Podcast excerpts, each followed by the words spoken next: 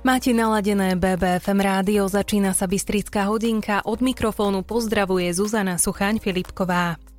V minulej časti relácie sme sa venovali uholnému baníctvu. Dnes budeme v tejto téme s mojím hostom, historikom Richardom R. Senčekom, pokračovať.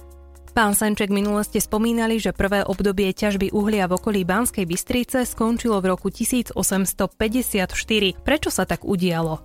V tomto prvom období to uhlie nenašlo ten význam hlavne v tom palive. Ale pokúšali sa ho využiť na výrobu dechtu, skúšali s ním robiť z neho koks a taktiež sa použilo na výrobu vápna.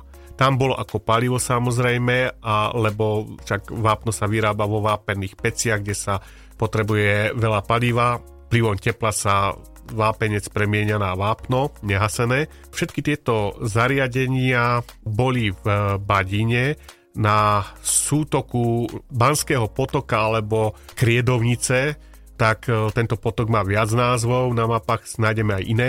A na tomto potoku vlastne sa odvíjala celá táto ťažba a zrejme aj eh, vďaka tomuto potoku sa aj objavilo to uhlie, lebo on vytvára také hlboké zárezy v určitých miestach a tam eh, ten sloj ako keby miestami vychádzal na povrch. Čiže asi tamto niekde ten, možno ten duchoň našiel, kto vie, kde to tam vykopal a tam si to chcel zarezervovať. No, keďže to uhlie nemalo tú výhrevnosť až takú dobrú, nebolo až také výhodné, tak najväčším odberateľom už boli spomenuté harmanické papierne, ktoré však eh, trvali na nízkej cene ktorá sa zvýšila a tie ešte ho dokázali využívať. No na Cox to nešlo veľmi dobre. Problém bol, že keď sa vyťažil a skladoval sa na uholných kopách, tak sa niekedy sám zapálil.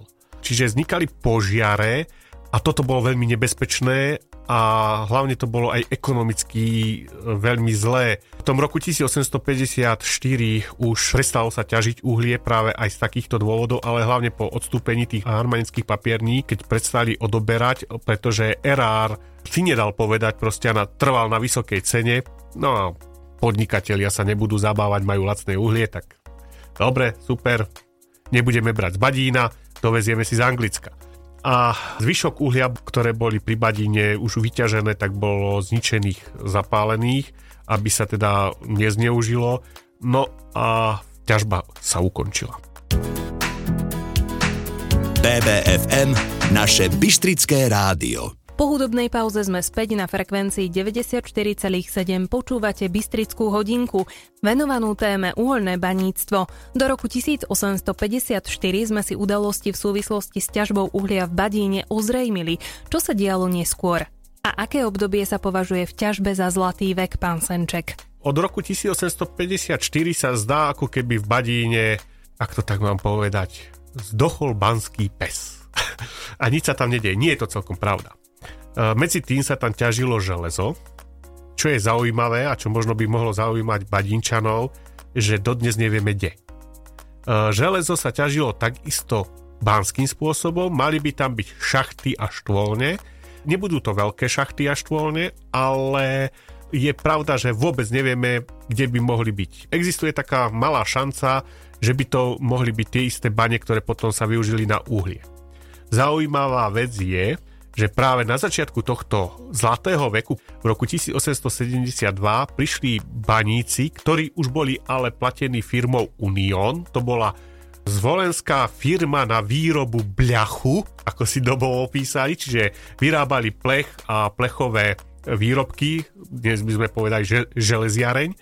No a ona potrebovala veľmi veľa uhlia a badín bol pre ňu výhodný, a tak poslala týchto baníkov a oni využili práve bane, ktoré boli z toho prvého obdobia. A tak sa v histórii zachoval názov Stará štvolňa alebo tzv. štátna štvolňa. To je práve to obdobie ťažby eráru, ktoré hovoríme, že bolo jedinečne tým, že štát ťažil prvýkrát na území Slovenska uhlie a bolo to práve v Badíne. A táto štôlňa nevieme, či je najstaršia, ale je najstaršia známa. Túto sa nám podarilo objaviť a vieme, kde je. Čiže sme ju zamerali. Štátna alebo stará štôlňa teda existuje, ústie je zasypané, ale existuje. No a tam sa začala zlatá éra, avšak táto štôlňa veľmi dlho nevydržala, pravdepodobne sa asi zasypávala a tak 160 metrov približne proti prúdu potoka bola zmáhaná ďalšia štôlňa a to bola štôlňa Augusta. A táto štôlňa už dlhšie fungovala a z nej sa vyťažilo pomerne veľa uhlia, s tým, že naproti tohto potoku bola aj šachta, tu nevieme ako sa volala, vieme, že bola, a je celkom pravdepodobné, lebo máme takú mapku, že boli šachty alebo štôlne aj po druhej strane toho prítoku, avšak e, v teréne sme zatiaľ sa nám to nepodarilo identifikovať a mapka, ktorú máme, tak je 37 kópia z 37 kópií, takže prakticky na nej nič nie je vidieť.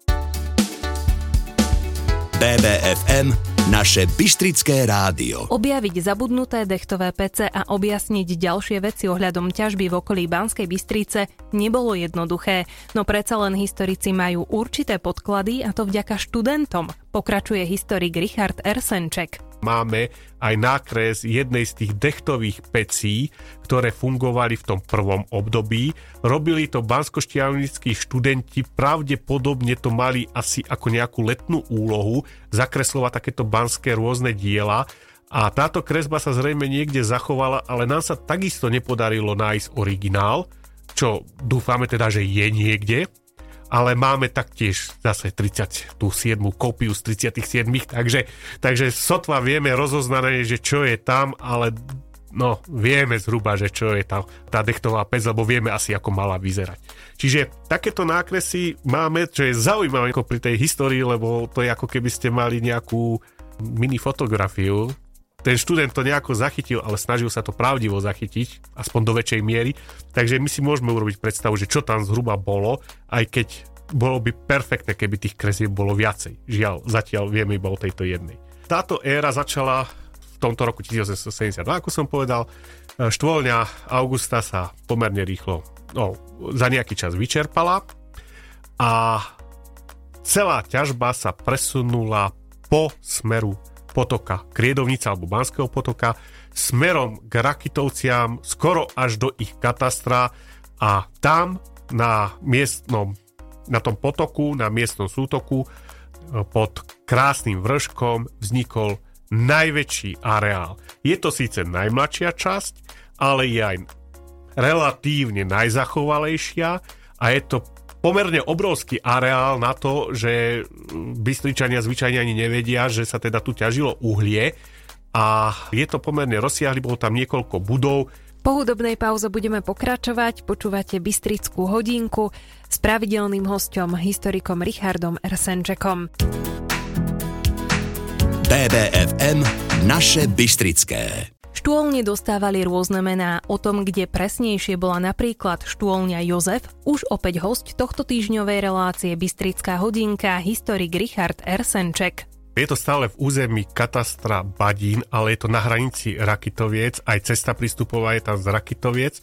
No a tu, na tomto poslednom úseku, ako najnovšej ťažby hnedého uhlia v Badíne, vznikla najprv štôlňa Jozef, ktorá je smerom proti prúdu potoka z, týchto, e, z tejto poslednej časti skoro najďalej. A potom je tam ešte naproti cez potok štôlňa Rímska 1 a tu vznikla ťažba ktorá už bola priemyselná, ktorá už e, bola e, riadne organizovaná.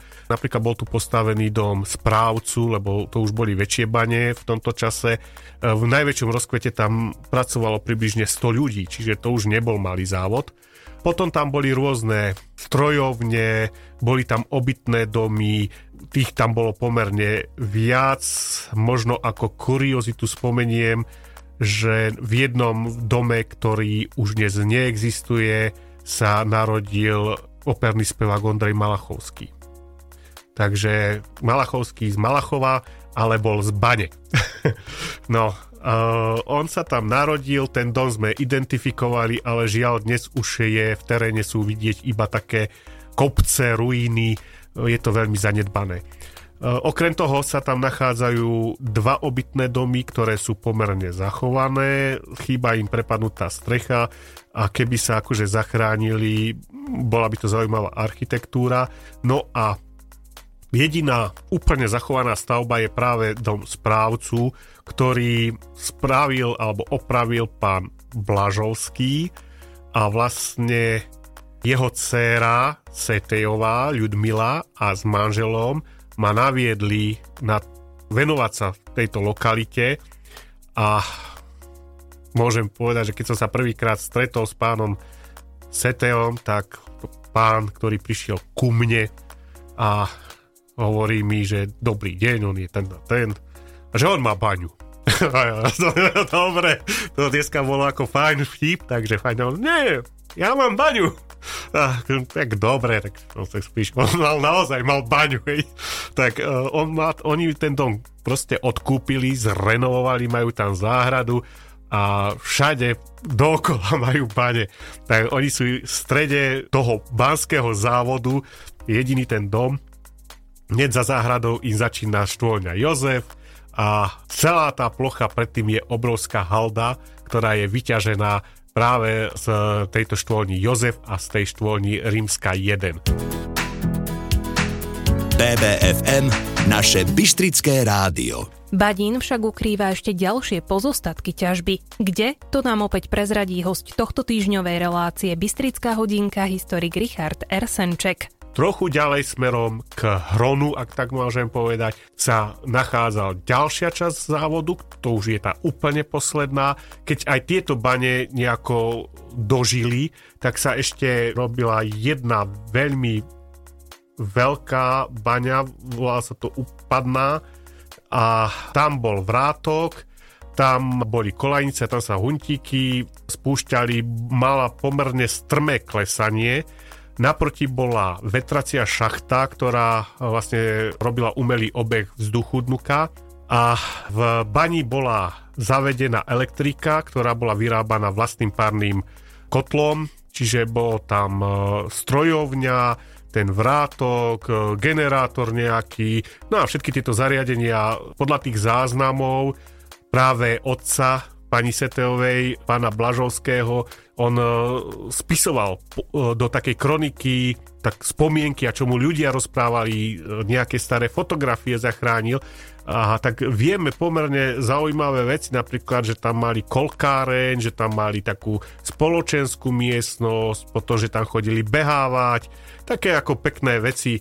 Je to ináč zaujímavý príklad, keď sa história, tá veda stretne s takýmto rozprávaním, povedzme, že insitný máš a všetko to sedí. Hej? Že, že ten človek si nevymýšľal, ako to je v dnešnej dobe bežné, ale proste zachytával tie poznatky, tí baníci mu rozprávali, čo sa stalo, nejaké udalosti, také zaujímavé. My bez neho by sme vôbec nič skoro nevedeli, lebo tie archívy tam to nebolo prečo zaznamenávať. No a v tejto časti vlastne sa ťažilo uhlie až do konca, do roku 1929, keď nastala kríza a bane boli zavreté. No a prečo boli bane zavreté a aké faktory mali na ich zatvorenie vplyv, si povieme už po pesničke.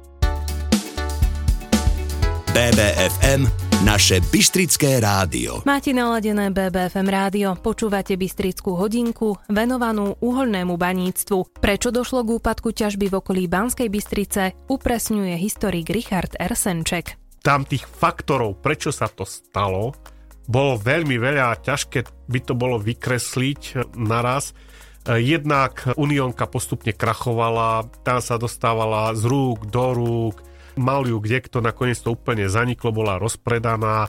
Potom táto unionka ťažila nielen v Badíne, lebo to tiež asi ľudia moc nevedia, že ťažilo sa, do pomerne veľká baňa bola aj pri Kováčovej a aj za Sielnicou sa nachádza baňa na uhlie a ešte ťažili aj v ďalších miestach, ale čo oni robili, tak robili veľký prieskum a robili hlboké vrty cez 200 metrov.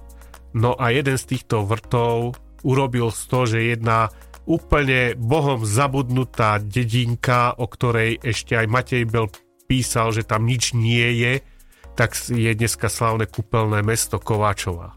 Čiže vďaka tomu, že sa vlastne e, vrtalo s účelom hľadať uhlie, ano. tak sa objavila vlastne termálna voda v Kováčovej. Presne tak.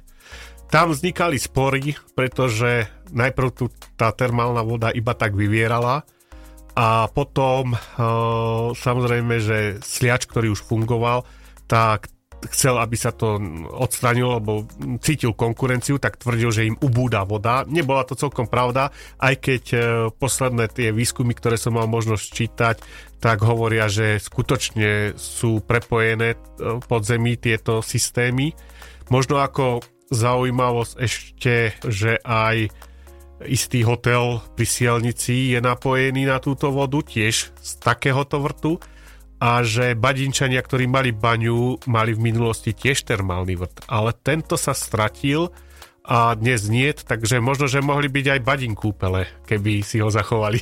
Pán Sanček, veľmi pekne ďakujem opäť za zaujímavé informácie, ktoré zazneli. Majte ešte príjemný zvyšok večera. A ja ďakujem. Moje meno je Zuzana Suchaň Filipková a prajem vám aj naďalej pohodové počúvanie BBFM rádia.